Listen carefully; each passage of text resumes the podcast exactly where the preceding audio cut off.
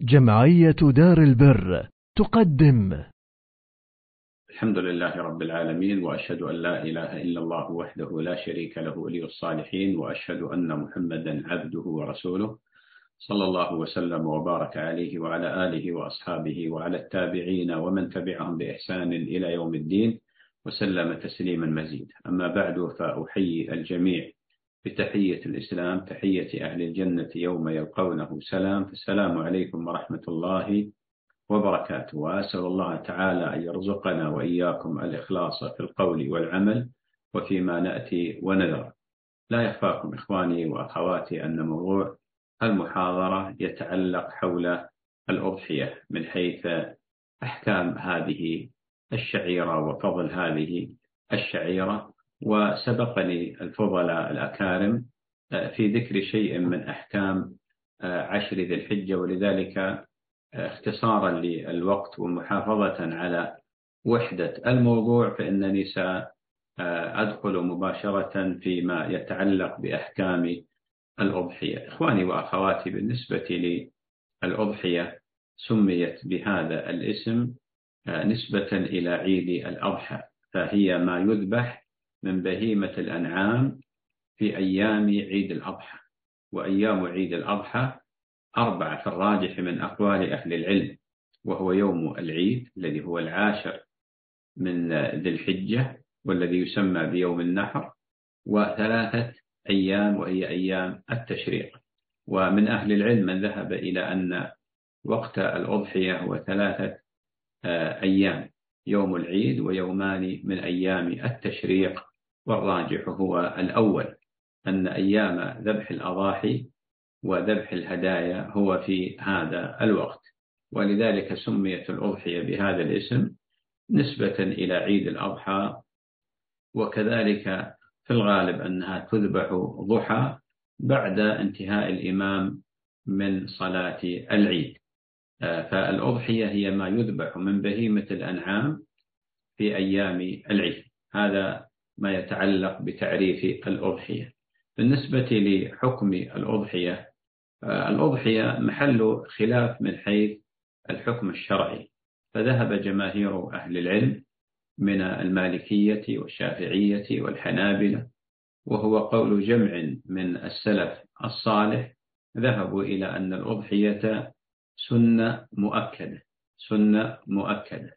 وذهب الحنفية و وجه في بعض المذاهب الفقهية الثلاثة التي سبقت وهو اختيار جمع من أهل العلم من المتقدمين والمتأخرين ذهبوا إلى وجوب الأضحية ذهبوا إلى وجوب الأضحية.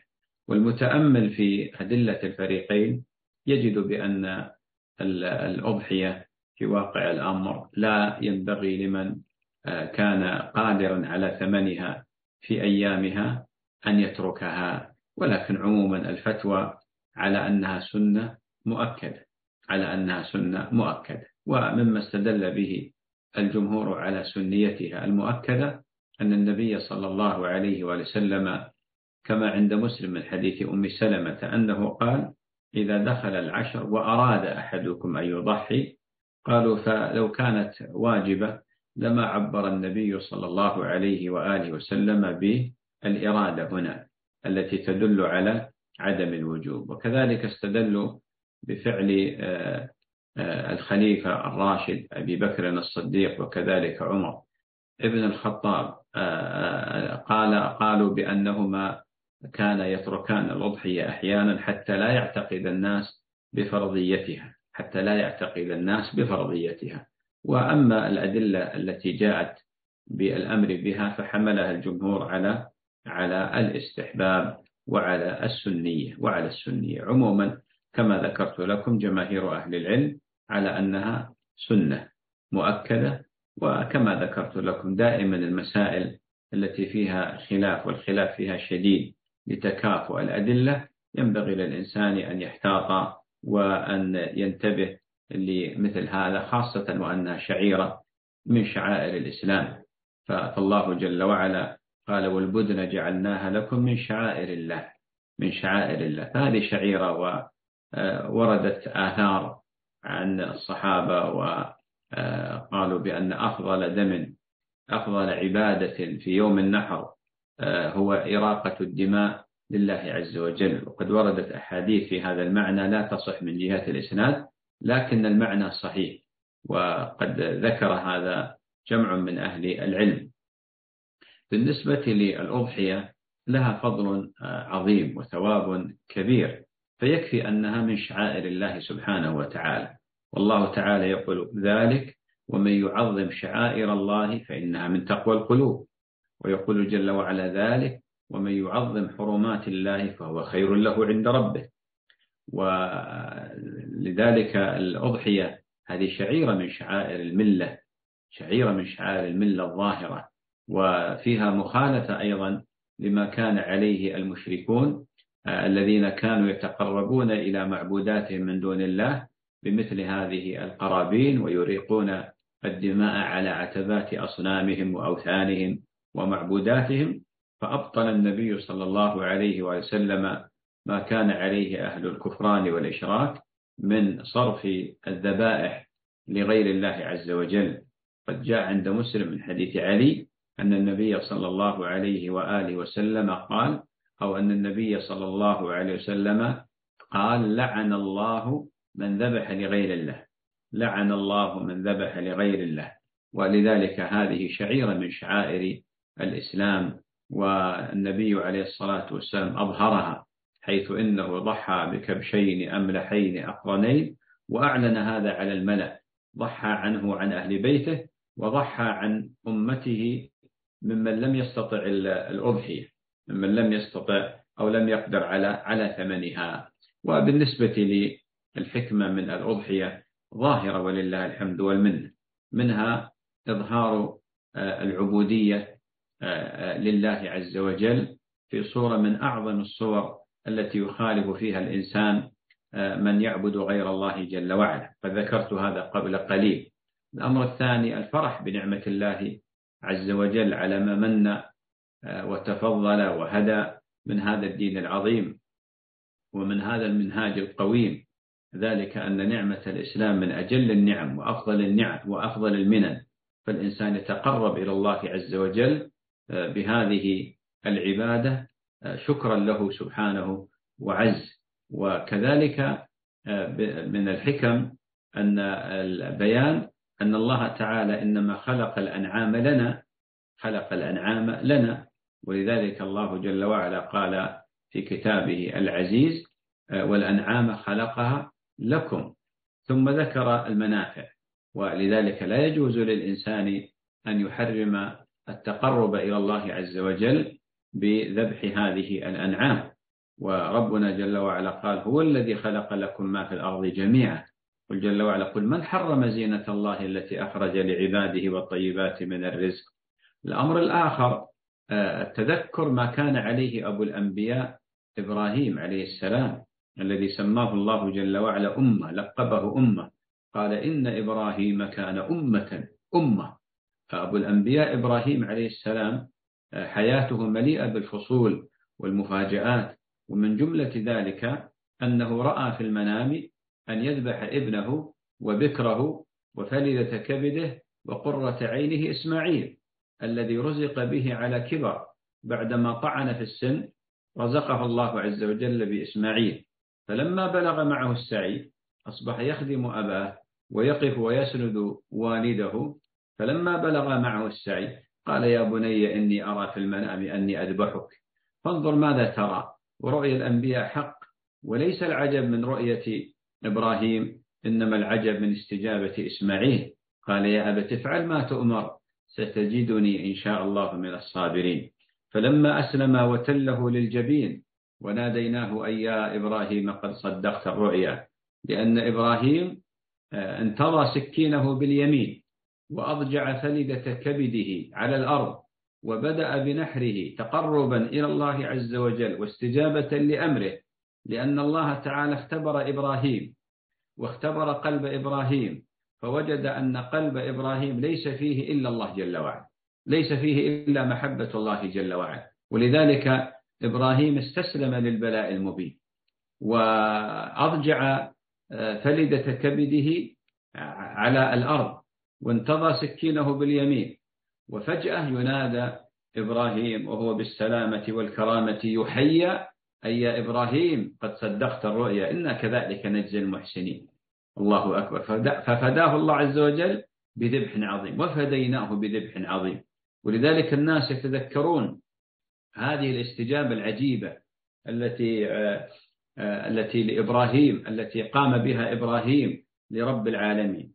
في في في حادثة من من أشد الحوادث من أشد الحوادث وهي أمره بذبح ابنه وبكره ليرى الله جل وعلا آه، تسليم إبراهيم لرب العالمين. فأظهر الله جل وعلا ما في قلب إبراهيم وما في صدر إبراهيم من التسليم لله والاستجابة لله سبحانه وتعالى. فنحن آه، حينما ننحر نتذكر هذا.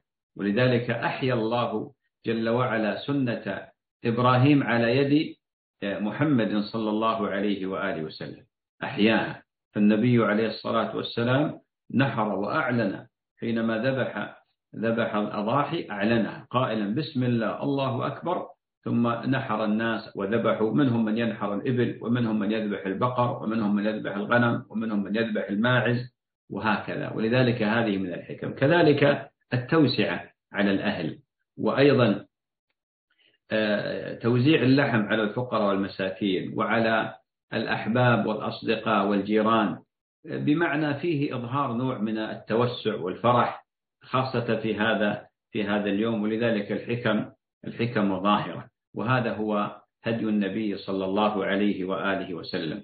والمقصود الأسمى من هذه الأضحية إراقة هذا الدم لذي الأسماء الحسنى والصفات العلى الذي على العرش استوى جل وعلا وتقدس. هذه هذه الدماء التي تراق إنما تراق على التوحيد لله عز وجل وعلى الإخلاص له سبحانه وتعالى مجافيا الإنسان ومجانب ما كان عليه أهل الإشراك والكفران والسحرة والمشعوذين الذين يتقدمون بالقرابين للجن والشياطين وكذلك ما يتقدم به المشركون إلى آلهتهم وأصنامهم التي يدعونها من دون الله سبحانه وتعالى. والمقصود أن حكم الأضحية ظاهرة. بالنسبة للأضحية إخواني وأخواتي من أحكامها ومن شروطها لأن الأضحية لها أحكام عديدة.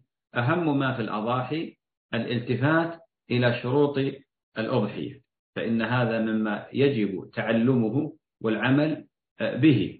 ذلك أن الأضحية لها شروط فهي عبادة من العبادات وقرب من القربات. أول هذه الشروط أن تكون خالصة لله رب العالمين. ذلك أن الله جل وعلا قال وما أمروا إلا ليعبدوا الله مخلصين له الدين حنفاء وقال جل وعلا فاعبد الله مخلصا له الدين ألا لله الدين الخالص قال جل وعلا قال وقد صح عن النبي صلى الله عليه وآله وسلم كما في الصحيحين من حديث عمر بن الخطاب رضي الله عنه أن النبي صلى الله عليه وآله وسلم قال إنما الأعمال بالنية وفي لفظ بالنيات بالنيات. وإنما لكل امرئ ما نوى لكل امرئ ما نوى. فالنية محلها القلب والتلفظ بها محدث. ولذلك الإنسان ينوي بقلبه. ما يأتي يقول نويت أن أذبح هذه الأضحية. لا هذه بدعة. وإنما النية بالقلب. لكن يسمي عليها ويكبر كما سأبين بعد قليل. إذا الإخلاص لله بمعنى أن تكون خالصة لله عز وجل. ولا بد أن نعلم إخواني وأخواتي أن النية إنما شرعت لأمرين تمييز العبادات عن العادات وتمييز العبادات بعضها عن بعض. فحتى لو كانت ذبيحتك خالصة لله لابد أن تستحضر بأن هذه الذبيحة إنما هي أضحية. إنما هي أضحية. فقد يخلط الإنسان ويشرك آه، أضحيته بأمر آخر. كمن يذبح للضيف أو يذبح عقيقة في وقت الأضحى وهل تجتمع العقيقة مع الأضحية؟ هذا وإن كان فيه خلاف إلا أن المسلم ينبغي له أن يتنبه وأن تكون النية خالصة لله عز وجل وأن تكون النية أيضا آه، في تعيين العبادة في قلبه أن هذه أضحية. وليست هي ذبيحة ضيف ولا عقيقة مثلا ولا ذبيحة عرس وزواج مثلا. تنبه الإنسان أو نذر مثلا يتنبه الإنسان لذلك. هذا هو الشرط الأول أن تكون خالصة لله عز وجل. الشرط الثاني إخواني وأخواتي هو أن تكون من بهيمة الأنعام. من بهيمة الأنعام. وبهيمة الأنعام هي الإبل والبقر والغنم. والغنم ضأنها ومعزها. ولا يجوز الأضحية بغير هذا ولا تصح. فمن ضحى مثلا بغزال قيمته خمسة آلاف أو عشرة آلاف ليست أضحية. لو قال شخص طيب يا أخي الغزال قيمته ثلاث آلاف ريال أو ثلاث آلاف درهم أو عشرة آلاف مثلا. أنا أريد أن أضحي بالشيء الغالي. نقول له لا. لماذا؟ لأن ليست من بهيمة الأنعام. ليست من بهيمة الأنعام. ولذلك الله عز وجل بين هذا في كتاب. قال يذكر اسم الله على ما رزقهم من بهيمة الأنعام وبهيمة الأنعام بإجماع أهل العلم أنها هذه الأجناس الثلاث الإبل والبقر والغنم والغنم الضأن والمعز. إذا لا بد أن تكون من بهيمة الأنعام. النبي صلى الله عليه وسلم آه، ضحى وأهدى من بهيمة الأنعام. فلقد أهدى الإبل في حجة الوداع ذبح بيده ثلاثا وستين بعيرا. ثم أعطى السكين لعلي وأكمل الباقي إلى مئة. حينما بعث علي إلى اليمن وأتى له بالهدايا هذه الإبل مئة من الإبل. ذبح بيده الشريفة ثلاثا وستين على عدد أيام عمره صلى الله عليه وسلم. ثم أعطى عليا رضي الله عنه السكين فأكمل المئة. كذلك ضحى لنسائه بالبقر صلى الله عليه وآله وسلم. وأيضا ضحى بالشياه بالغنم بالظأن صلى الله عليه وسلم. إذا لا بد أن تكون من بهيمة الأنعام. الشرط الثالث أن تبلغ السن المعتبر. لا بد أن تبلغ بهيمة الأنعام السن المعتبر.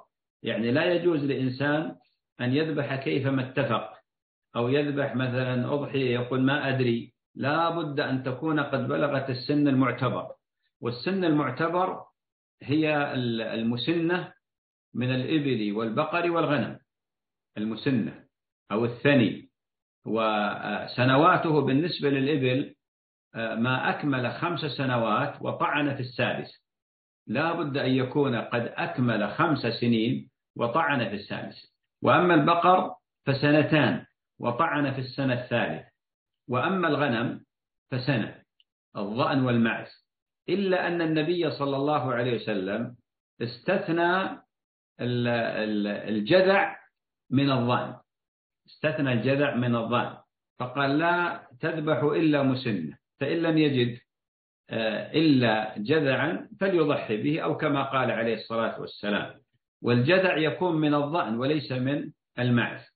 وليس من المعز. إذا خلاصة هذا الشرط أن الأضاحي لا بد من أن تبلغ السن المعتبر. الإبل خمس سنين. البقر سنتان. المعز سنة. سنة. الثني الغنم يعني إما أن تكون طبعا أن تبلغ ستة أشهر هذا الجذع من من من الظأن. من الظأن. يسمونه الشياه الغنم. هذا بلغ ستة أشهر فأكثر. واضح؟ هذا من شروط صحة الأضحية. الشرط الرابع أن تكون سالمة من العيوب. النبي عليه الصلاة والسلام قام على المنبر كما في حديث البراء بن البراء بن عازب. قام على المنبر خطيبا فقال بيده الشريفة هكذا أربع لا تجزئ من الأضاحي.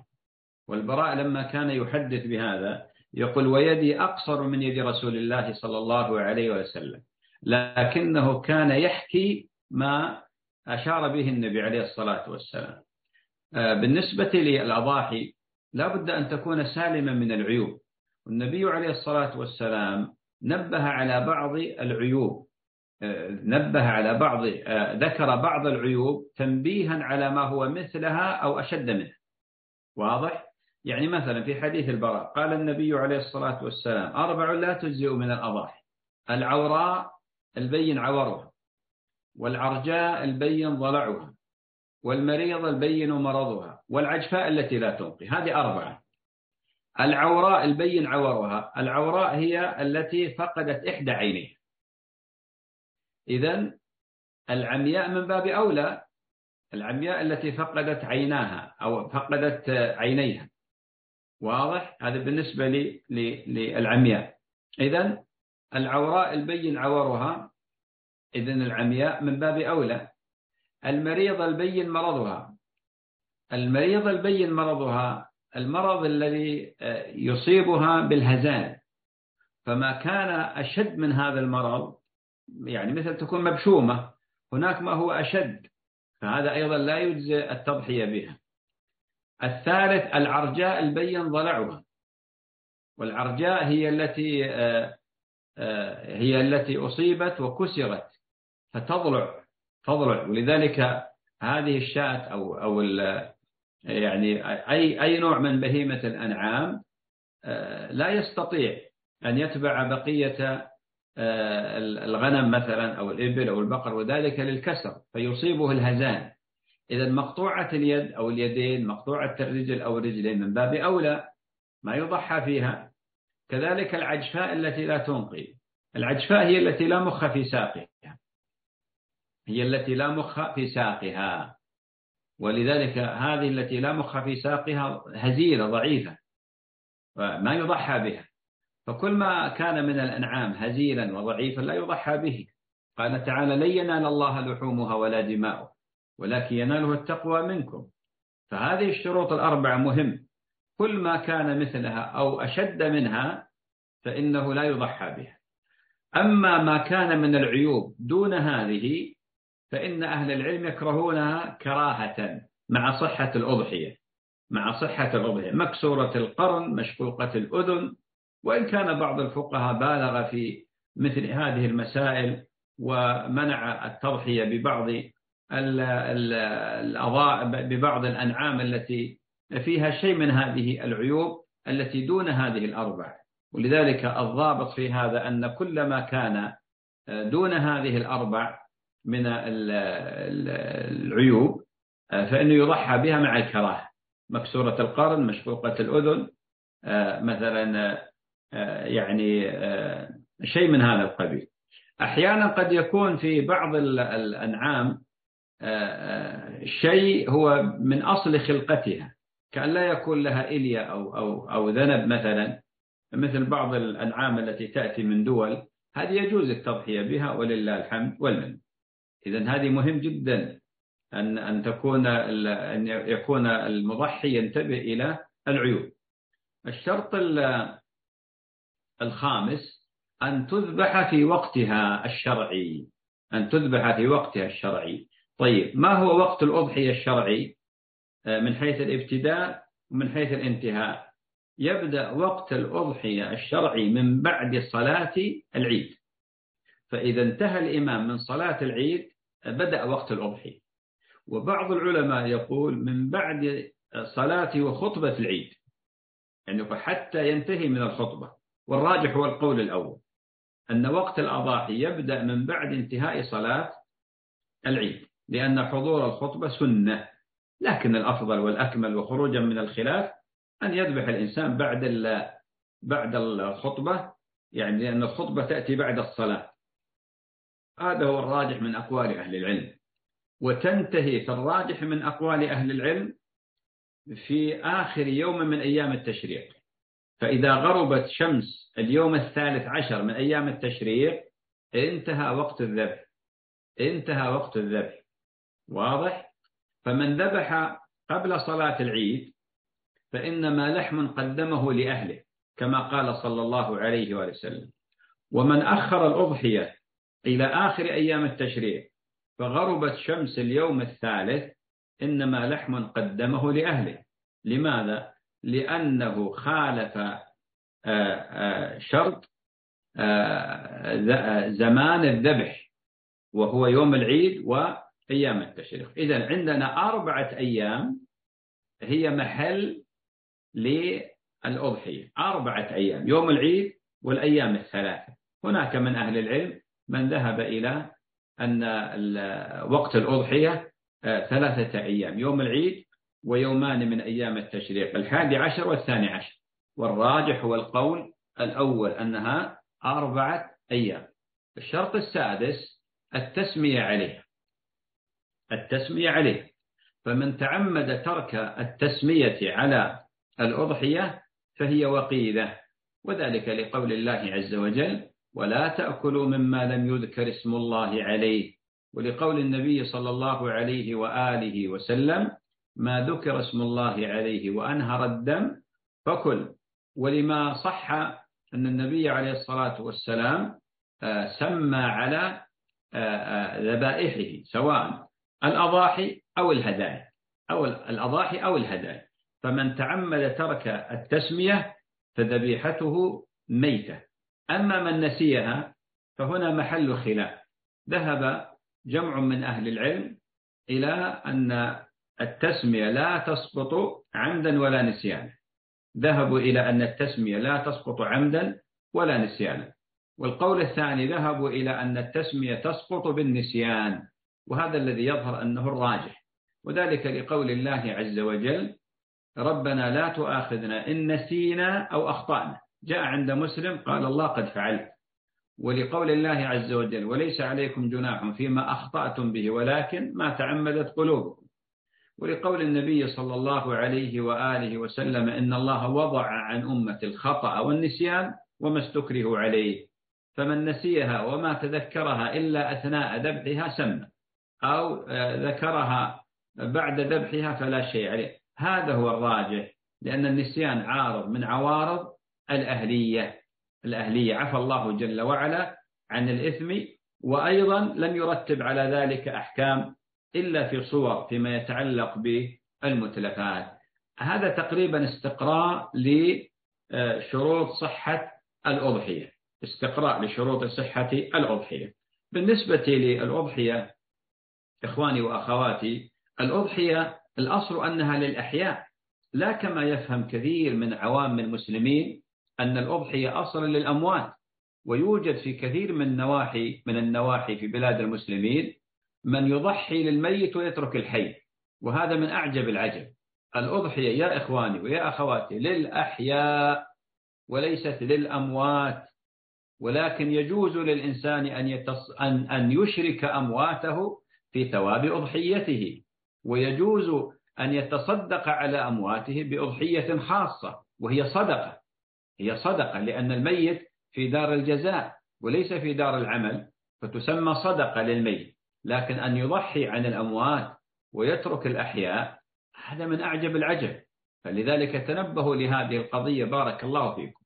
ولأجل هذا أقول مثلا إذا أراد الإنسان أن يعني أن أن يشرك أمواته في الأضحية فيكون كالتالي ترتيبها كالتالي. أولا يجوز أن يشرك أمواته في ثواب أضحيته. فيقول مثلا بسم الله الله أكبر اللهم عني وعن أهل, أهل بيت الأحياء ووالدي أو أرحامي أو أقاربي مثلا الأموال. الأمر الثاني إذا أراد أن يخص ميته بأضحية فينظر هل الميت أوصى من ثلث ماله بأن يضحى عنه؟ إذا قال نعم وجب عليه أن يضحي عنه لأن هذا من الأعمال الصالحة من الأعمال الصالحة التي آه، خلفها الميت بعد وفاته فيلزم الحي أن أن أن يقوم على وصية الميت. إن لم يوصي وأحب الشخص أن يضحي عن ميته مثلا يجوز لكن بعد ضحية الحي. وأنا أقول بعد ضحية الحي حتى نبطل هذه الفكرة السائدة عند غالب المسلم عوام المسلمين على أن الأضحية للميت. لا هي للحي. هي للحي ويشرك الميت فيها. عفوا يخص بها الميت بعد ذلك يعني في أضحية مستقلة وهي صدقة. أرجع ونبأ أقول أنها صدقة في مثل هذه الأوقات الفاضلة الشريفة. بالنسبة للأضاحي إخواني وأخواتي من حيث الإشراك في الثمن من حيث الاشتراك في الثمن ومن حيث الإشراك في الثواب على قسمين. أولا بهيمة الأنعام. يجوز للمضحي أن يشرك في بهيمة الأنعام الإبل والبقر في ثوابها الأحياء والأموات. يجوز للمضحي أن يشرك في ثواب أضحيته سواء كانت إبلا أو بقرا أو غنما الأحياء والأموات.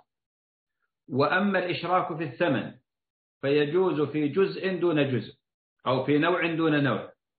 أما النوع الذي لا يجزئ الإشتراك في ثمنها فالغنم الغنم ضأنها ومعزها ما يجوز ولا يصح أن يشترك اثنان في شاة مثلا أو في عنز مثلا. ما يصح فإن الشاة آه، لأهل البيت الواحد ما يشتركون في ثمنها. يعني لو جاء مثلا أخوان أو ثلاثة قالوا والله الغنم غالية. خذ يا فلان نتشارك. كل واحد يدفع 500 ونشتري شاة. نقول ما يصح؟ ما يصح. أو الولد مع أبيه أو الأب مع ابنه مثلا. لكن ممكن أن يهدي شخص مبلغا. الابن يهدي لأبيه الأخ لأخيه ويشتري هو. تكون أضحيته. ولا يجوز أن يعتقد بأن اشترك في ثمنها. واضح؟ أما بالنسبة للإبل والبقر فنعم يجوز الاشتراك في ثمنها كما أنه يجوز الإشراك في في في ثوابها. فالنبي عليه الصلاة والسلام بين بأن الغنم عفوا بين بأن البقر والإبل يجوز الاشتراك فيها إلى سبعة. سبعة. فمثلا اثنان يشتركان في بقرة أو ثلاثة أو أربعة أو خمسة أو ستة أو سبعة. يعني مثلا سبعة بيوت سبع بيوت ست بيوت خمس بيوت قال والله نريد أن نشترك في شراء بعير أو في شراء بقرة. نعم يجوز. وكل سبع كل سبع يعادل شاة. كل سبع يعادل شاة. ويجوز لك أن تشرك في سبوعك هذا الأحياء والأموات. يعني تشرك أحياءك وأمواتك في هذا السبع.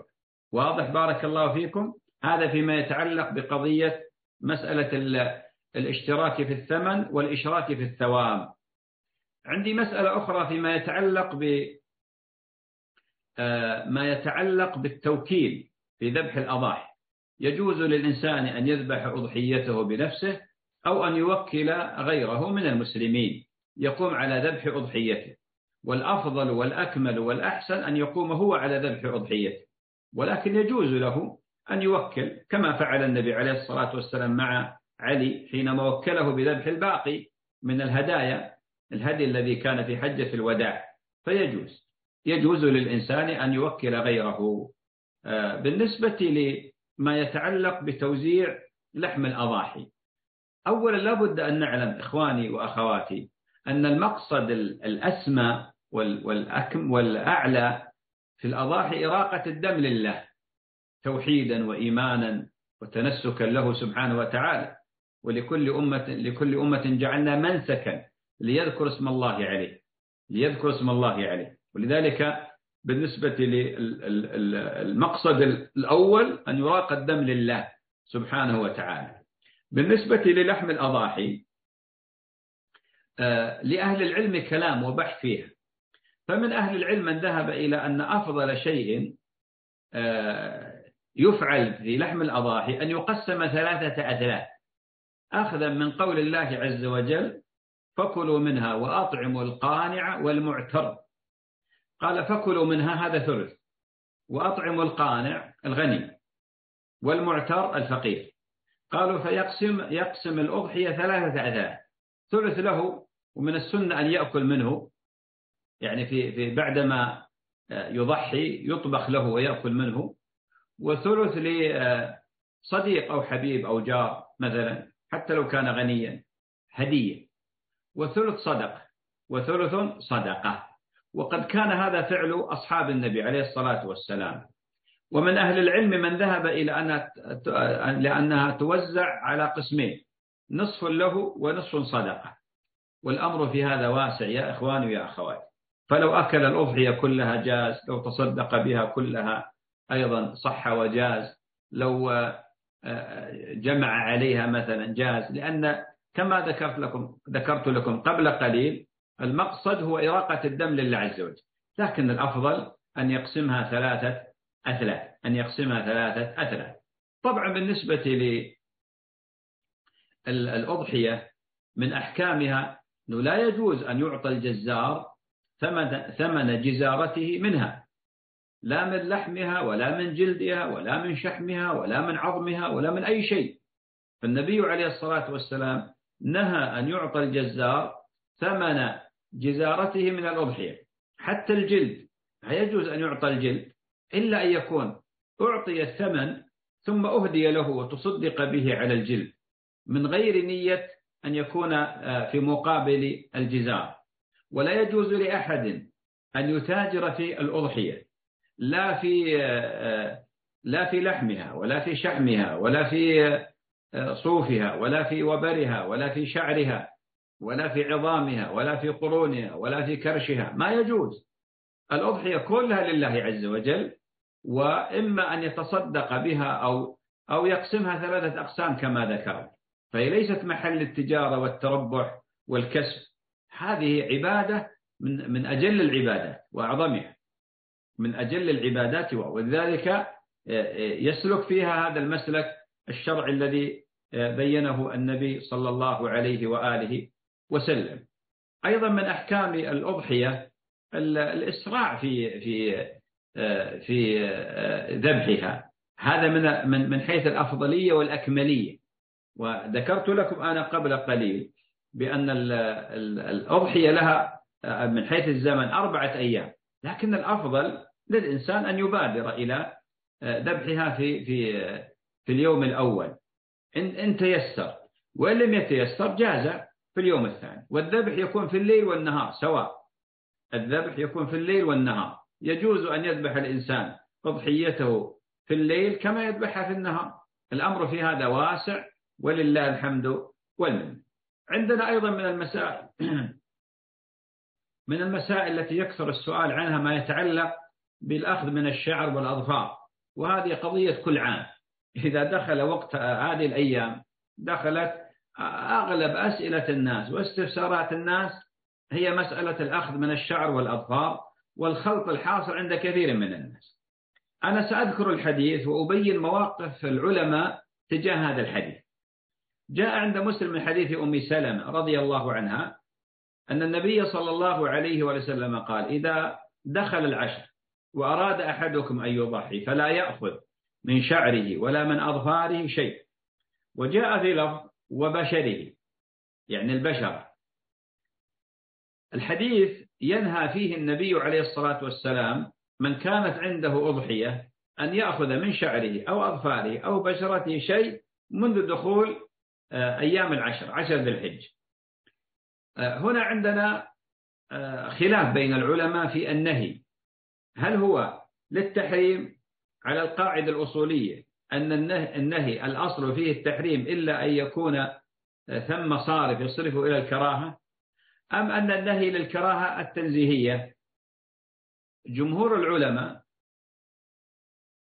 وهو مذهب المالكية مذهب الحنفية والمالكية والشافعية وقال بهذا جمع من أهل العلم على أن النهي هنا للكراهة التنزيهي للكراهة التنزيهي والحنابلة ذهبوا إلى أن النهي هنا للتحريم على القاعدة الأصولية التي هي محل اتفاق عند جماهير أهل العلم.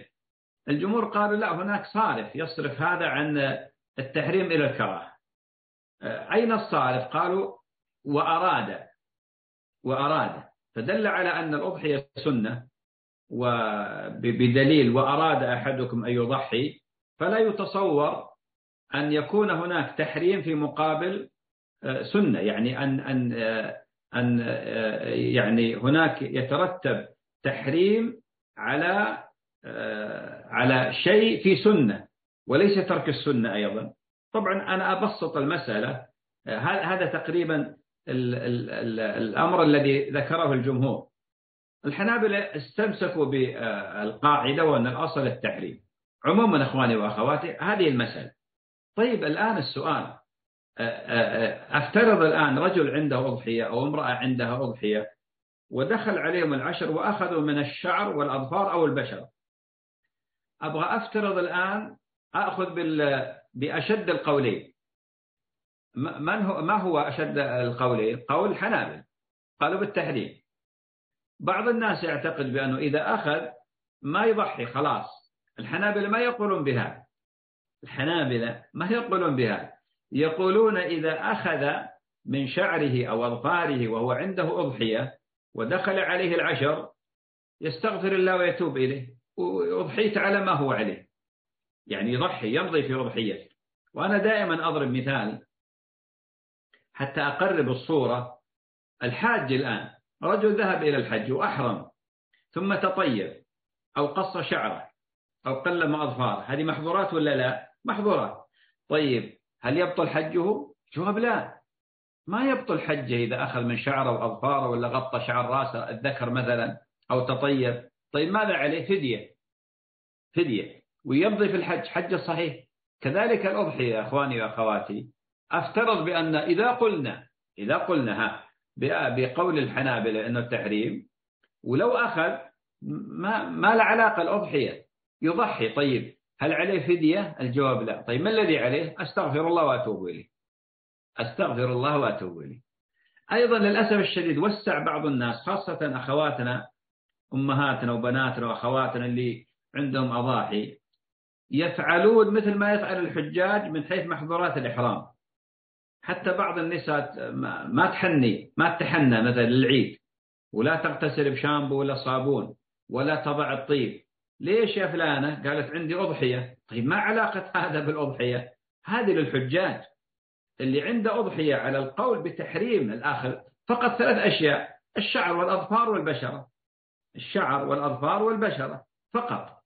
هذا هو الأمر المهم. بعدين الذي يمسك من هو؟ صاحب الأضحية. سواء ذبحها بنفسه أو وكل غيره. يعني لو وكل غيره مثلا هو الذي يمسك. ما له علاقة الوكيل وأهله ما لهم علاقة. الزوج والأولاد ما لهم علاقة. ها؟ العلاقة أو الأمر منصب على صاحب الأضحية. على صاحب الأضحية. ونبه إلى مسألة يا إخواني وهي أن كثير من الناس وللأسف ما أدري هو ترف أو أو مثلا جزاهم الله خير حسن قصد ويريدون أن يرسلوا مثلا صدقاتهم إلى الخارج. ما ذبحوا أبدا في حياتهم في بلدهم. دائما عن طريق الجمعية. لا يا أخي اذبح إذا كنت تريد أن تتصدق. أعطى الجمعية صدقة يودونها برا.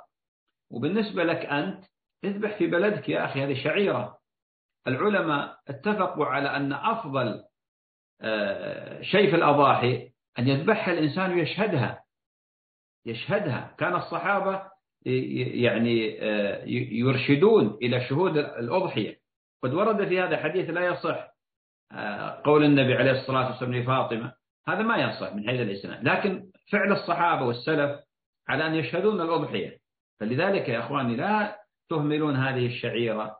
لا تهملون هذه الشعيرة. هذه من من الشعائر العظيمة. أختم بمسألة. واعتقد طبعا أنا ما أتيت على كل الأحكام. وأكيد عند المتابعين الآن أسئلة كثيرة تدور في في أذهانهم وما عندي مشكلة إن شاء الله أستقبلها. أختم بأن الأضحية سنويا لا كما يفهم بعض الناس بأنها مرة واحدة أو يذبح سبع أضاحي في سنة واحدة وخلاص تكفيه إلى يوم القيامة. لا كل سنة كل سنة. على قول الجمهور سنة مؤكدة وعلى قول الحنفية واجبة يذبح أضحية. من كان قادرا على ثمنها أيام عيد الأضحى. ها؟ من كان قادرا على ثمنها أيام عيد الأضحى. كما ذكرت لكم إخواني وأخواتي يعني أخذنا تقريبا 45 دقيقة. الحمد لله أتينا إلى أهم مسائل الأضحية وإذا كان هناك استفسارات أو استشكال لما ذكرت فأنا الآن بانتظار أسئلتكم المفضلة وصلى الله وسلم وبارك على عبده ونبيه محمد. صلى الله عليه وسلم. أحسن الله عليكم شيخنا. ونسأل الله أن ينفعنا جميعا بما سمعنا. آمين. أحسن الله عليكم شيخنا. آه، هنا هنا سؤال من من إحدى الأخوات. تقول آه، أخت تسأل آه، صدرت لها تأشيرة زيارة للمملكة لأداء الحج واسترضت زوجها. استرضت زوجها للذهاب للحج ومعها محرم. وثاني يوم حلف يمين طلاق أنها لا تذهب ولو ولو ذهبت تكون طالق. فهل إذا استرضت زوجها مرة أخرى هل يقع الطلاق؟ والله هذه مسألة إذا ذهبت؟ هذه مسألة حساسة يراجع فيها المحكمة لأن علق الطلاق وتعليقه الطلاق يعني أكده بقوله مرة ثانية إن ذهبت فأنت طالق. هذا يدل على أنه قصد الطلاق ولم يقصد المنع. ما ما قصد منعها من من الذهاب. آه، بدليل أو مش قرينة دليل أنه أكد هذا الطلاق. ولذلك أنا أنصح الأخت أن لا تذهب إلا بعد أن تراجع الفتوى مثلا أو تراجع المحكمة لأن الوضع خطير. حتى قضية تراجع الإنسان عن طلاقه المعلق جماهير أهل أهل العلم جماهير أهل العلم يقولون لا لا لا يصح تراجعه. إذا علق الطلاق على أمر هل يتراجع هل له أن يتراجع؟ جماهير العلم يقول لا يتراجع. هناك قول لبعض الفقهاء يعني أغلب يوجد من أهل العلم من التحقيق يعني يقول به قالوا له أن يتراجع. لكن عموما الوضع خطير بالنسبة لها.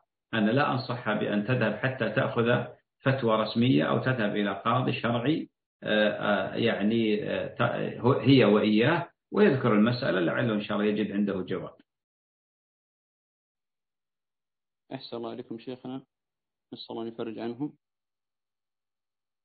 هناك كذلك تسمح لنا شيخ أيضا بمداخلة؟ لا بأس. طيب هنا الأخ عبد الباري السلمي. عبد الباري السلمي. إيه يا شيخنا السلام عليكم ورحمة الله وبركاته. مساك الله بالخير يا شيخ. وعليكم السلام ورحمة الله وبركاته. مساء النور والسرور. الله يبارك فيك يا شيخنا حبيبنا. الله يعطيك العافية. كل عام وأنتم بخير إن شاء الله. طيب حبيبنا الله يعطيك العافية يا شيخ. بالنسبة للأضحية هل الأضحية هل يجوز ذبح الأضحية آه، بعد غروب الشمس؟ ولا خاصة لمن لمن لم يتمكن من ذبحها في النهار؟ هذا السؤال الأول. السؤال الثاني بالنسبة إذا أراد أحدكم أن يضحي فلا يأخذ من شعره ولا من ظفره ولا من اشترط شيئا حتى يضحي هل هذا الحكم يشمل حتى الموكل؟ ولا ما يشمل الموكل شخص وكلت أنا في ذبح الأضحية. طيب بارك الله الشيخ عبد الباري.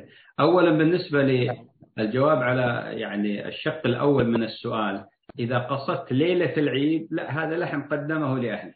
أما إذا قصدت يوم العيد يعني في الليل غربت الشمس يوم العيد أنا ذكرت في المحاضرة عندك أربعة أيام ولله الحمد محل الذبح في الليل والنهار.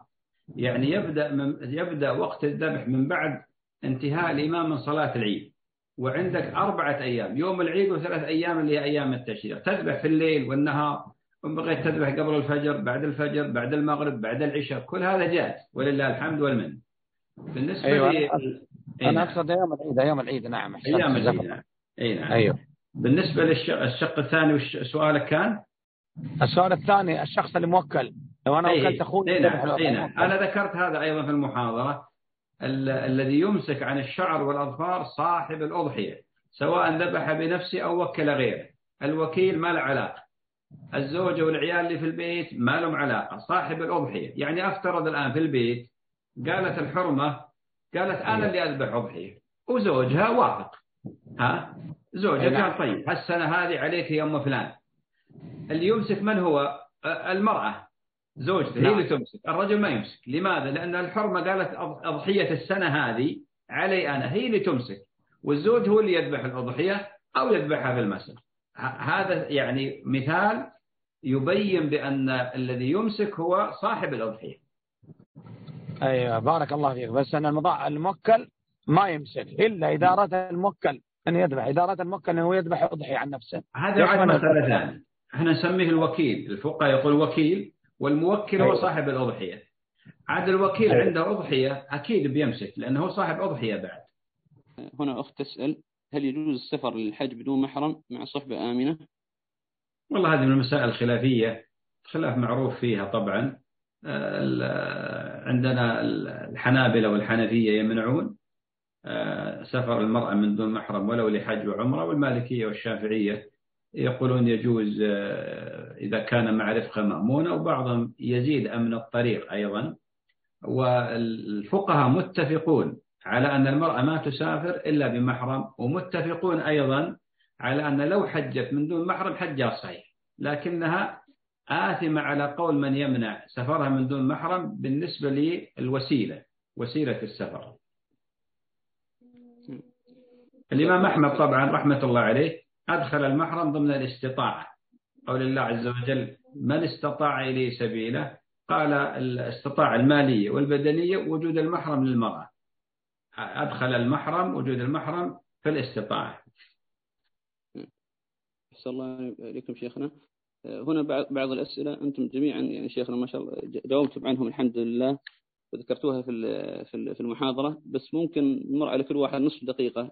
حتى الأخوة اللي فات شيء أو أو لا حرج. تفضل يا شيخ محمد. لا حرج. إيه. آه، هل يجوز للمضحي أن لا يكون حاضرا عند الذبح ويوكل شخص آخر؟